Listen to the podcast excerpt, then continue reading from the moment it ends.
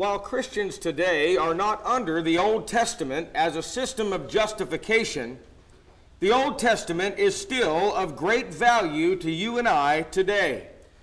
For as we find from the words of the great apostle Paul so long ago, as he was divinely inspired by the Holy Spirit and wrote the Roman letter, he said in Romans chapter 15 and verse 4, For whatsoever things were written aforetime were written for our learning, that we through patience and comfort of the Scriptures might have hope.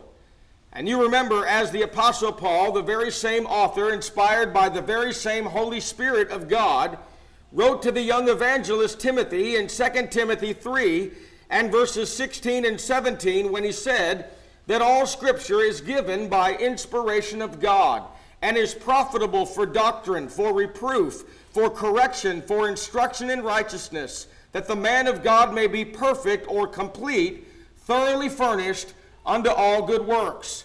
What Paul said there so long ago is this that all things that are found in the 66 books of the entire Bible are God breathed. That all scripture comes from the very inspiration of God. And when you and I pick up this grand old book today and we read what's found in God's Word, it is as if God, through the Holy Spirit, was speaking to us directly.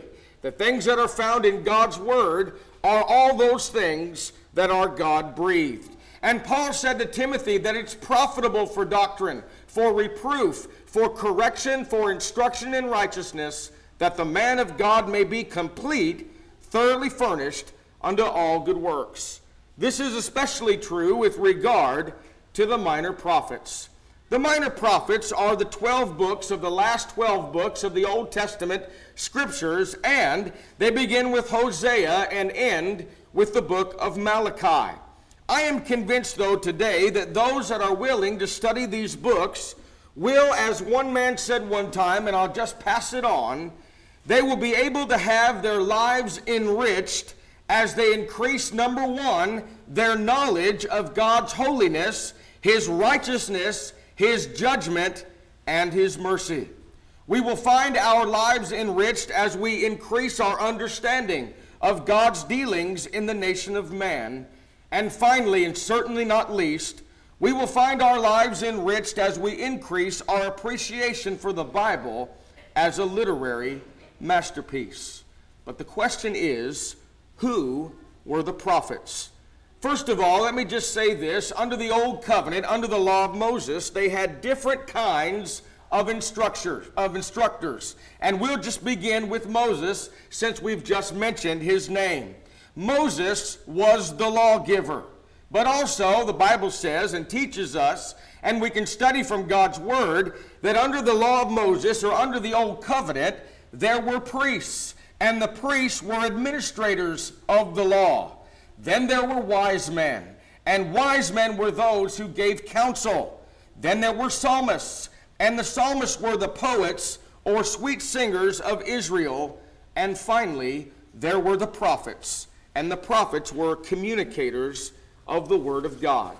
Simply put, I'll just say this that a prophet was a spokesman for another. Do you remember not long ago, probably about a month ago now, we spoke on a subject, or I preached a sermon in your hearing about the excuses that Moses made when God said, I've heard the cry of my people, their cry has come unto me, and I am going to deliver them from Egyptian bondage. But he said, This is how I'm going to do it. I'm going to send you, Moses, and you are going to speak to the people. And one of the excuses that Moses makes so long ago was this I can't do it. I'm not the right man for the job. Surely I could not stand before man and communicate your will to them because I'm not an eloquent man. I am slow of speech. I am slow of tongue. But you know, God knew all that. God knew his shortcomings. God knew what he was, uh, what he was able to do and knew his capabilities. So he said this. He said, There's going to be a spokesman for you, and his name is your brother Aaron. In Exodus chapter 4, in verses 15 and 16, it says, And thou shalt speak unto him, and put words in his mouth, and I will be with thy mouth, and with his mouth, and will teach you what you shall do. And he shall be thy spokesman unto the people. And he shall be, even he shall be, to thee instead of a mouth, and thou shalt be to him instead of God. The word prophet, as defined, I understand, literally means to boil up like a fountain. And these prophets, while they were under the influence of the Holy Spirit of God, they were the spokesman for God. In 2 Peter chapter 1 and verse 21, you remember that Peter said, For the prophecy came not in old time by the will of man, but by holy men of God spake as they were moved by the Holy Ghost. You know, I love this. I'm going to pass it on. Something I read that somebody said one time. Maybe you've heard it. But a fellow said one time there's two kinds of preachers. And I think this is true. It really is. And the two kinds of preachers are these there's the good preacher and there's the poor preacher. And then he said this is how you can tell between a good preacher and a poor preacher. It's not one who is eloquent in speech and one who's a great orator makes him a good preacher, and one who doesn't have great speaking ability makes him a poor preacher. No. He said that what makes a good preacher is one who has something to say, while the poor preacher simply has to say something. And that's the difference. But then he said this there's a third and even higher class of preacher, and that's the man who has something to say and it burns down deep within him and he can't stay put and he can't be still and he has to say it. Thus were the prophets of God. Jeremiah well represents this latter class as he explains his feelings. You remember his complaint in Jeremiah chapter 20, beginning in verse 7. Listen to these words. He said, O Lord, thou hast deceived me, and I was deceived. Thou art stronger than I, and hast prevailed. I am in derision daily, everyone mocketh me. For since I spake, I cried out. I cried violence, and I cried spoil, because the word of the Lord was made a reproach unto me, and a derision daily. Then I said, I will not make mention any more in his name. But notice what happened to Jeremiah. The very next words are these but his word was in my heart, as burning fire shut up in my bones, and I was weary with forbearing, and I could not stay. Thus were the prophets of God. Well, how are the prophets classified in the Bible? They're classified in two different classifications, and they are these. There were the oral prophets, and then there were the literary prophets. Well, it's quite obvious who would be the oral prophets and who would be the literary prophets, or what was the difference. Here's the difference. The oral prophets were still the spokesman for God, and they went out as foretellers and forthtellers to convey the words of God that God wanted them to do so. But the oral prophets were the ones that did not bear any writings in their name. Simply put, they are these. I'll just give you a couple of examples, though we could cite a whole lot of them today. The prophet Elijah was one who fell under the category of, a, of an oral prophet. The prophet Elisha, Nathan, Gad, and many, many others. They were ones with, that were the spokesmen for God. It boiled up like a fountain within them, and they conveyed the word of God, but they did not have any writings bearing their names. Simply put, now we understand what a literary prophet is. A literary prophet are those that had writings that bore their names. And of those literary prophets, they are categorized in two different categories the major prophets and the minor prophets. But let's understand something today. When I say major prophets and I say minor prophets, it doesn't mean that the major prophets were more important than the minor prophets. And it does not mean that the minor prophets were inferior in any way by way of importance, by way of the man as the prophet, or even the message that was being conveyed. It does not mean that they were inferior to the major prophets. It simply is referring to the length of their writing. The major prophets were these Isaiah, Jeremiah, Lamentations, Ezekiel, and Daniel were the major prophets. And in the minor prophets, as we mentioned a moment ago, it be, it's the last 12 books of the 39 books of the Old Testament scripture, beginning with Hosea. And they were Hosea, Joel, Amos, Obadiah, Jonah, Micah, Nahum, Habakkuk, Zephaniah, Haggai, Zechariah, and Malachi. The last 12 books of the Old Testament scriptures made up the minor prophets. Now, today, let's begin with the prophet Obadiah. I am convinced that this was written in the ninth century during the early Assyrian period in about 845 BC. I also understand that it is, it is really probably unlikely to pin down for sure between these two dates, but some say that in 586 BC that this letter was written or this book was written so long ago. But I contend that it was the earlier date, and I think context wise it supports that. That would make this writing the earliest of all of the prophets of the minor prophets in 845 BC. Historically speaking, you remember that this was during the period of the divided kingdom in Israel's history. To the north and to the east, the empire of Assyria was beginning to make its presence known in Israel. Let me just say this Who was Obadiah? And I am convinced that it's not possible to know for sure who the prophet Obadiah was, though there are many names or many times when the word or name Obadiah is mentioned. Was it talking about Ahab's servant and so on? Was it talking about another uh, occasion in Second Chronicles 17 and 7? We don't know. But one man said this about Obadiah It's not necessary that we understand who the man was. What's necessary is we understand what his message was. And that's what we have we find very little in God's Word. In fact, we find nothing in God's Word about this particular Obadiah that wrote this book so long ago. Let me just give you the message really quickly. The message of this prophecy was simply this the fall of Edom. And there's a reason for the fall of Edom. It's going to be because of its sinful pride. And let me just say this Whatever was wrong back in 845 BC with regards to pride is going to be wrong with you and I today as we live in this Christian life. It has always been wrong. In fact, you remember when Satan and a third of the host of heaven were cast out because of their sinful pride. Pride, the Bible says, goes before destruction, and a haughty spirit before fall. So, why was Edom going to be brought down and destroyed?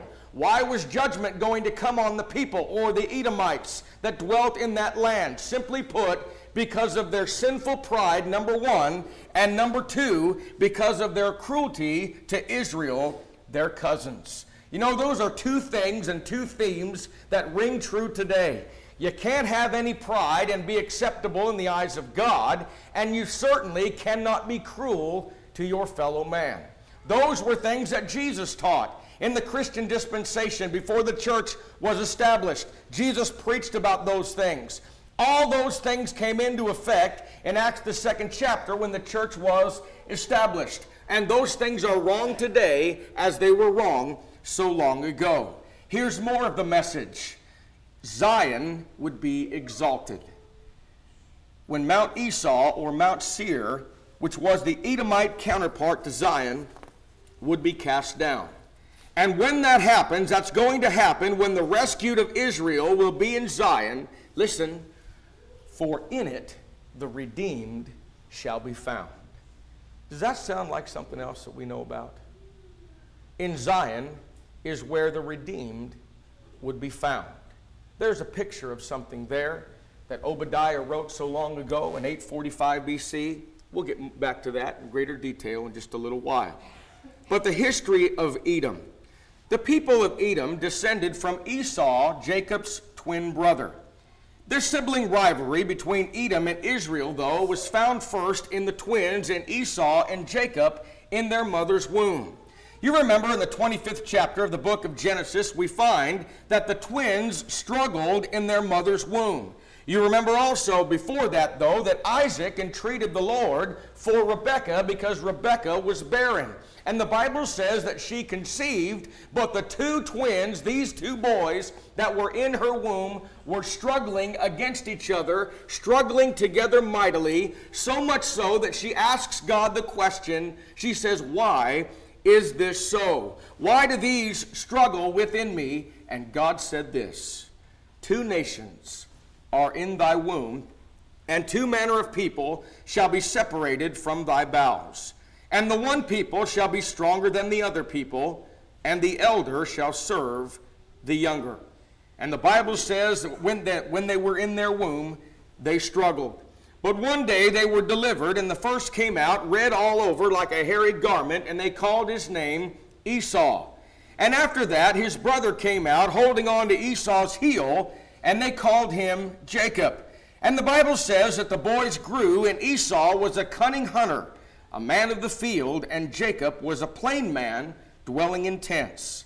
And Isaac loved Esau because of he did eat his venison, but Rebekah loved Jacob. You know, this sibling rivalry continued one day when Jacob had sod pottage. The King James Version, I didn't reference other translations, but the King James Version says sod pottage. Now, what is that? That's just a fancy way of saying he boiled some stuff in a pot. I think, this, I think we need to look at the language of the things that transpired that day to have a really good understanding of just exactly the mindset of Esau with what he was willing to give up. All of a sudden, here comes Esau from the field, and he was faint. And he was faint so much so that he thought he was going to die. And he sees Jacob with this sod pottage, and he comes to him and says, This, get this, give me that same red pottage. You know, there was nothing spectacular, there was nothing special about what he was cooking that day. It was the same red pottage that he had seen so many times before. But Esau was desperate. And he comes to Jacob and he thinks he's going to die. He says, I faint. Give me some of that same red pottage. And Jacob thought, you know what I'm going to do? I'm going to capitalize on this situation. I'm going to capitalize on his weakness. And he said this Give me your birthright. Sell me your birthright in exchange for some of this pottage. And Esau said this I'm dying anyway. I'm going to lose my life. I'm faint to the point of death. Then a birthright's really not going to do me any good anyway. Deal done. Give me the pottage. And he begins to eat it, and so on and so forth. And the Bible says from that day forward, Esau did despise his birthright. But the sibling rivalry continued, didn't it? You remember one time when Isaac, the Bible says, Isaac was old and his eyes were faint in that he could not see.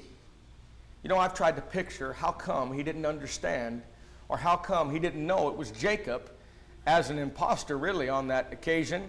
How did he not know that it wasn't Esau? Or that it, how did he not know that? But the Bible says that, that Isaac says to Esau, he said, I want you to go out and kill me some meat and bring back some of that venison. Bring me back some of that savory meat that I love so much. And I'm going to eat and be filled with it. And then when I'm done, I'm going to give you the blessing of the firstborn. And off Esau goes I don't know how long he was gone, but he was gone long enough. But overhearing what was happening there was Rebecca. You remember the Bible says that Rebecca loved Jacob. And Rebecca comes to Jacob and he says and she says this, "Your brother Esau is about to receive his blessing, the blessing of the firstborn. He's out there trying to bring some meat in. He's going to bring venison or savory meat to your father and have the blessing. Go quickly now and get two goats from the flock, and you bring them in, and uh, I will prepare savory meat for thy father. And Jacob said, I'll never get away with it. Esau's a hairy man, and I am a smooth man. He will reach back and touch behind my neck and find that I am smooth on my neck, and therefore he'll know it's me. He said, and if I try to deceive him, he's going to know it's me, and not only am I not going to receive the blessing, I'm going to receive a cursing from him. And Rebekah said, Let his curse be on me. Do as you're told. And he does. And the Bible says they took those skins with the furs and she put those on his hands and she put it on the back of his neck. And here he comes with the savory meat to bring to Isaac. And he says, Here, Father, it is, as I paraphrase, here's the venison that you wanted, here's the savory meat. And he's going to eat that, and he says, And then you can give me my blessing. And Isaac said, How can it be so? You sound like Jacob, but you feel like Esau when he reached out and touched the hands of Jacob and found those animal fur skins, he said, You feel like, like Esau, you sound like Jacob. Who is it? He says, I'm Esau.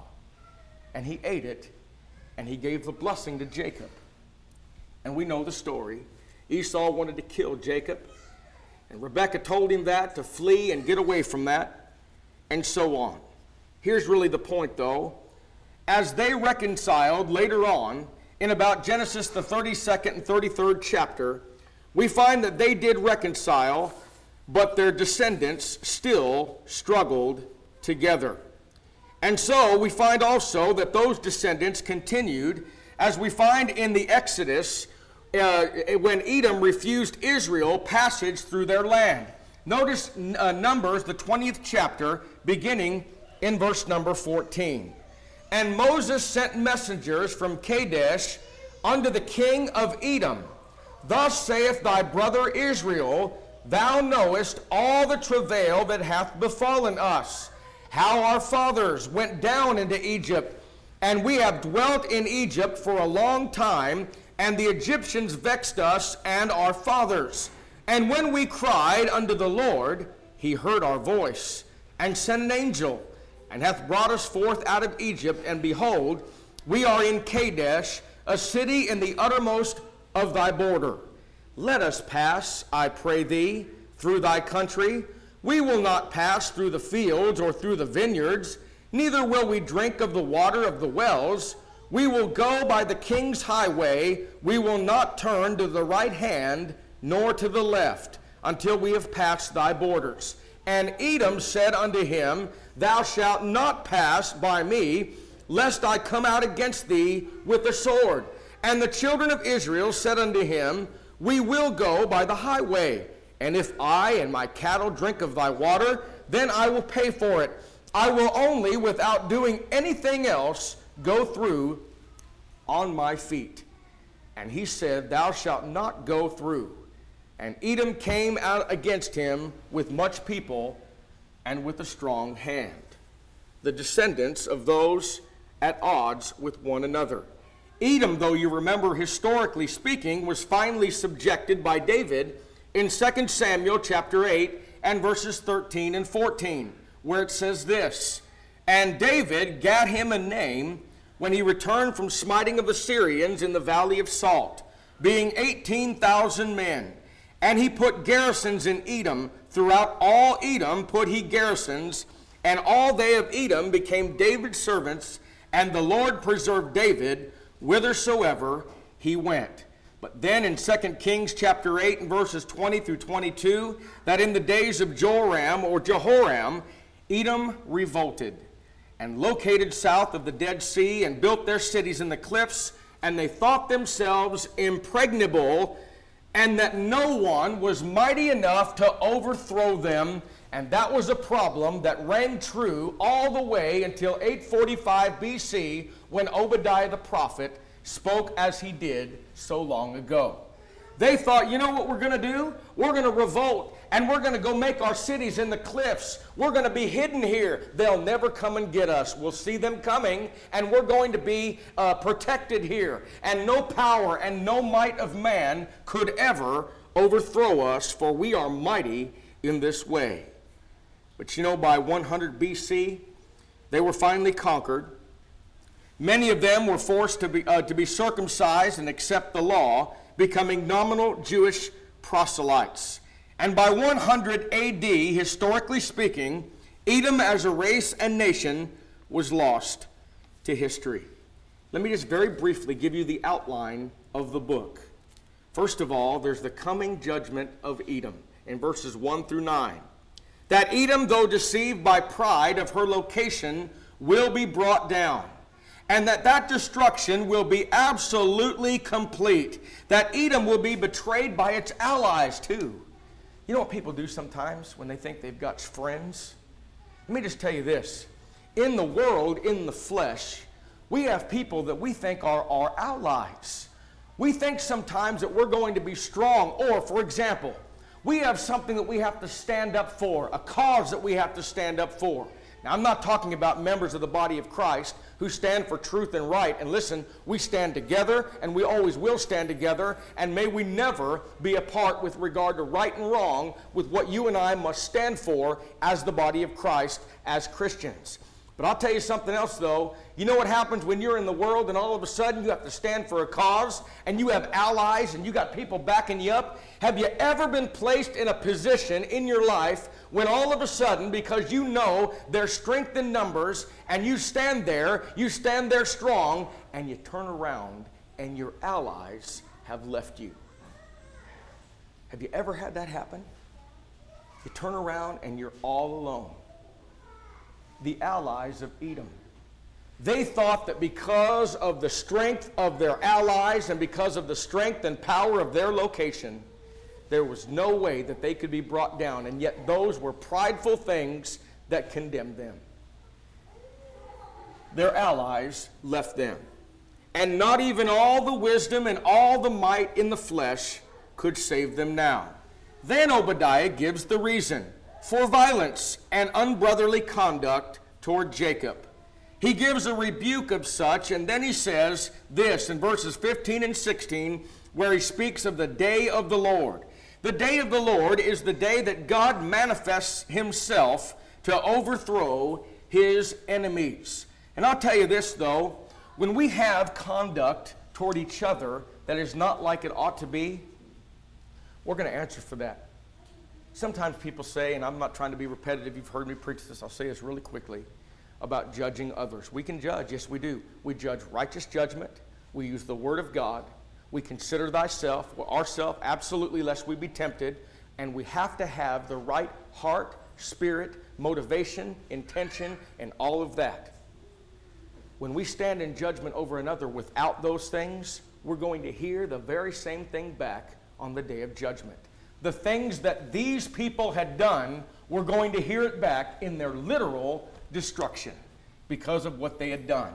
And in the day of the Lord, that's the day that God overthrows his enemies, he did so. And the day of the Lord for you and I is the judgment day. And that's the day that God will overthrow his enemies as well. And we're going to hear how we had judgment over another on that day. I don't know about you, but I kind of think I need all the help I can get I don't want to hurt myself in the day of judgment because I've judged wrongfully in this life.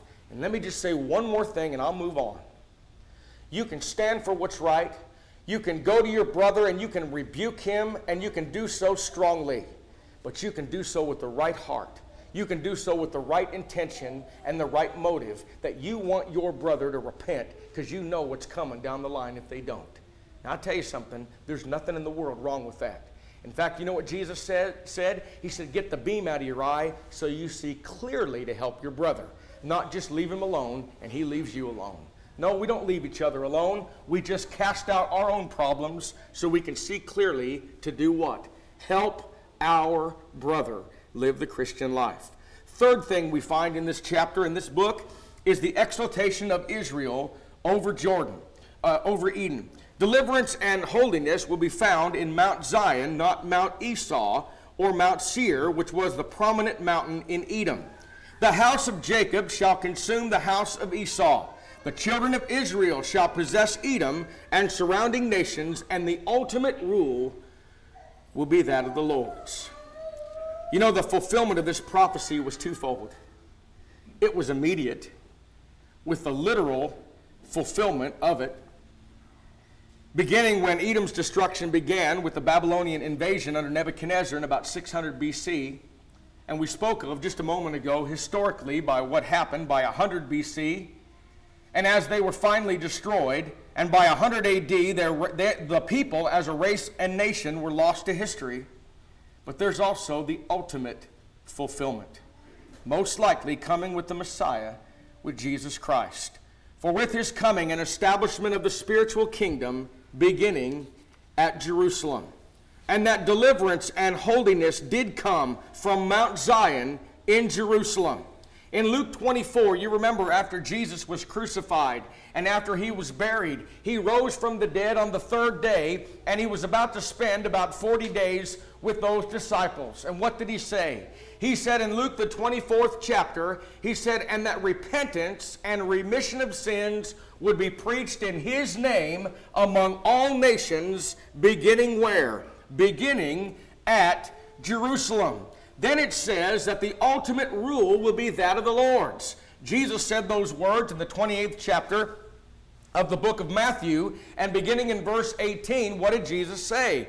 He said, All power or all authority is given unto me in heaven and in earth. And because of that power, because of that authority, he was able to say, To go ye therefore and teach all nations, baptizing them in the name of the Father and of the Son and of the Holy Ghost, and then teaching them to observe all things whatsoever I have commanded you. And lo, I'm with you always, even to the end of the world.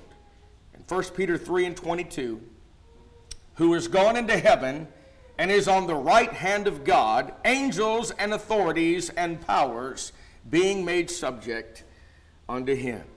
But finally, along this line, the house of Jacob, the true spiritual Israel, did possess Edom as the Gentiles among them became Christians where faithful Gentiles are spoken of as being grafted into the stock of Israel. Time will not permit us to go there. Romans 11 and verses 13 through 18. To support this interpretation, you remember that in the Old Testament prophecy, Mount Zion is used as a symbol of spiritual Jerusalem, and that being today, the church. And as Obadiah pointed out, the literal place of safety and refuge would be found on literal Mount Zion. Understand this. The only place that the child of God or anyone in the whole world is going to have refuge and security and safety is found in Mount Zion in the church. There is nothing outside of the body of Christ that is a place of refuge. Obadiah pictures two mountains one is the counterpart of the other. One is in Edom is going to be destroyed. But all of those that are not going to be destroyed will not be destroyed because they found refuge and solace in Mount Zion, the only place that you can find that kind of safety. I'll touch on that one more time at the very end of our talk, and I'm almost through. Stay with me. Let me just talk to you now about some lessons learned from the book of Obadiah. As we mentioned before, that pride goes before destruction, and a haughty spirit before a fall. Proverbs 16 and 18.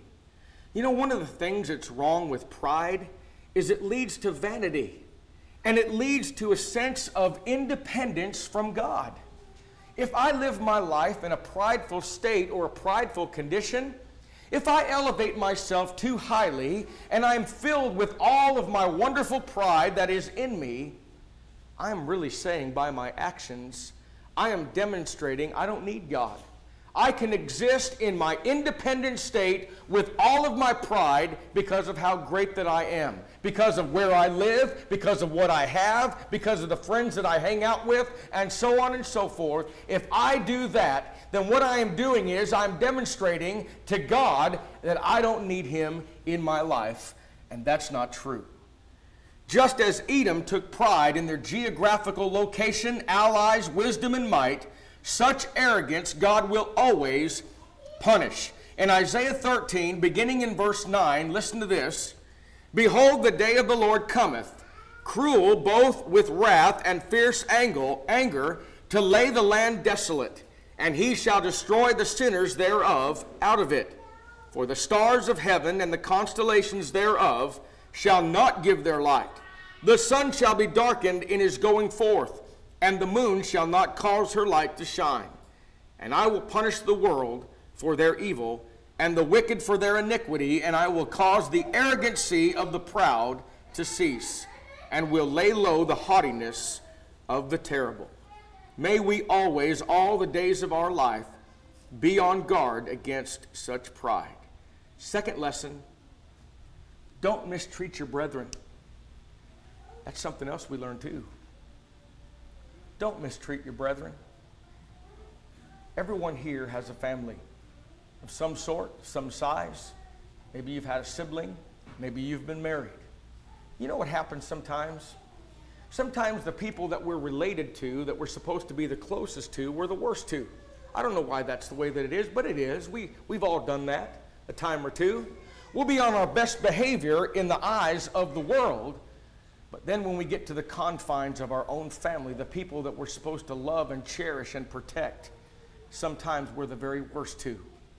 Let that never be said among the people of God to themselves.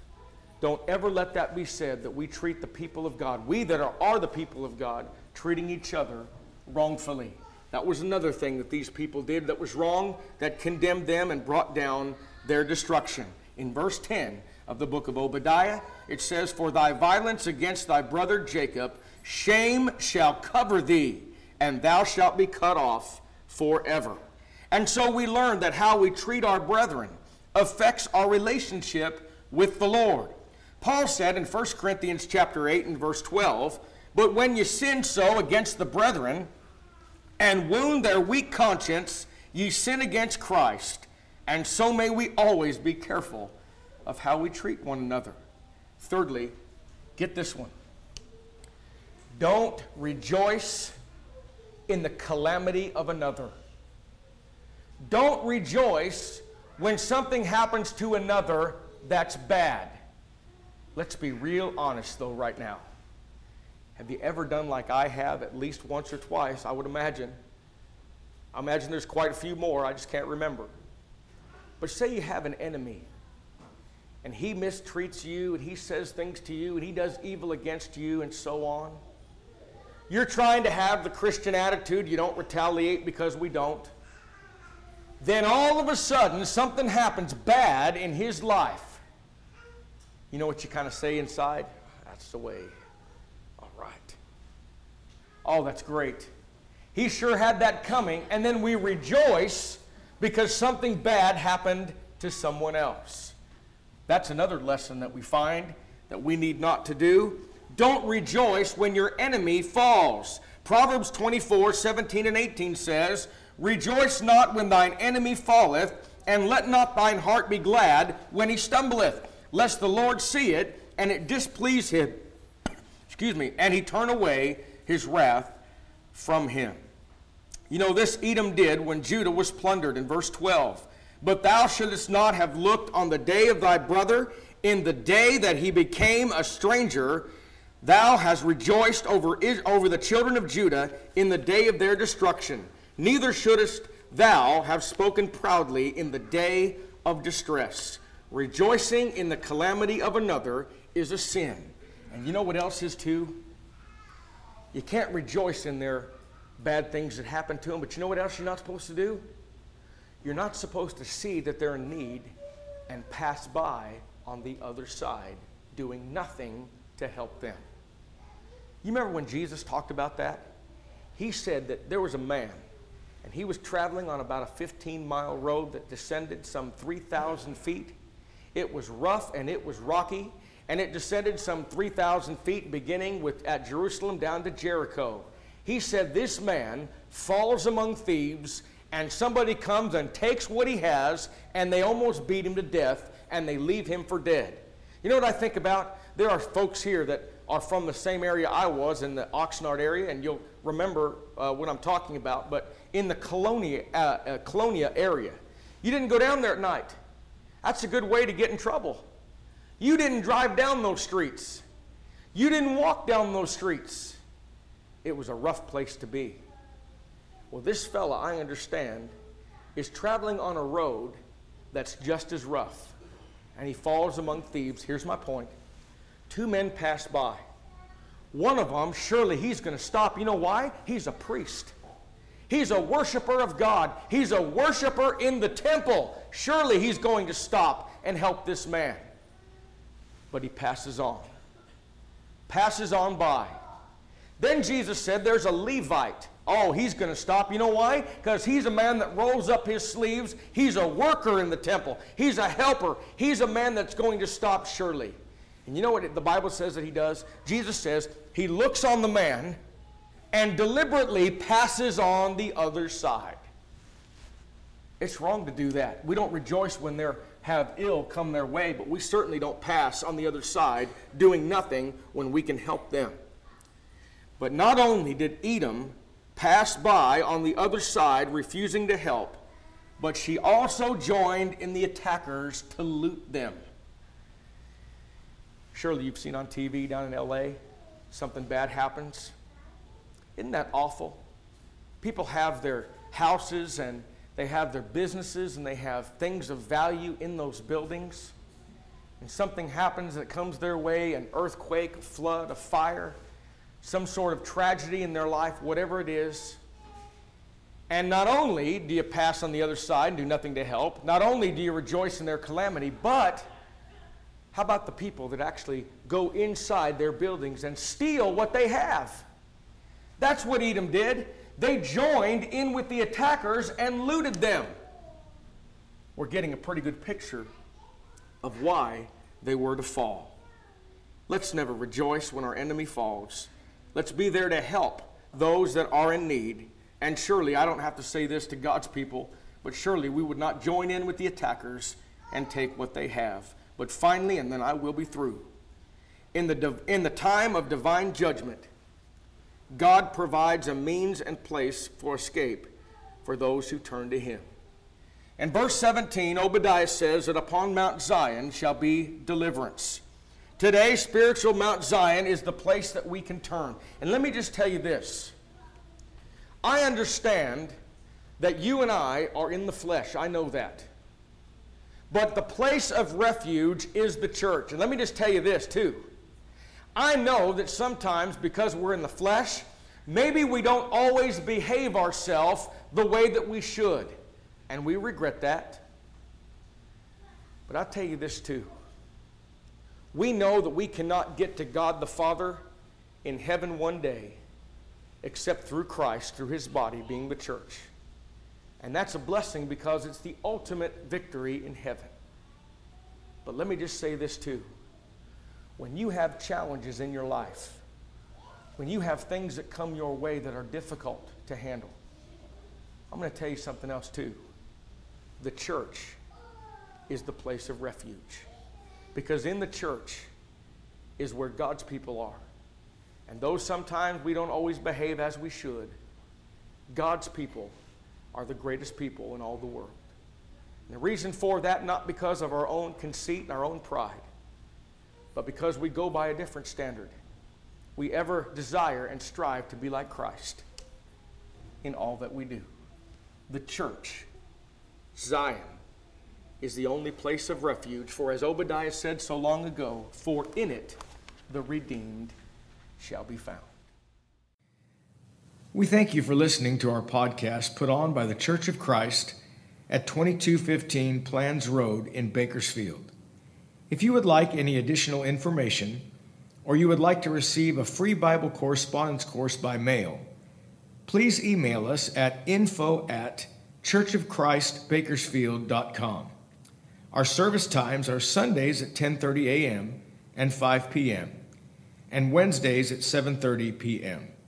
Please make plans to join us. We would love for you to be our honored guest.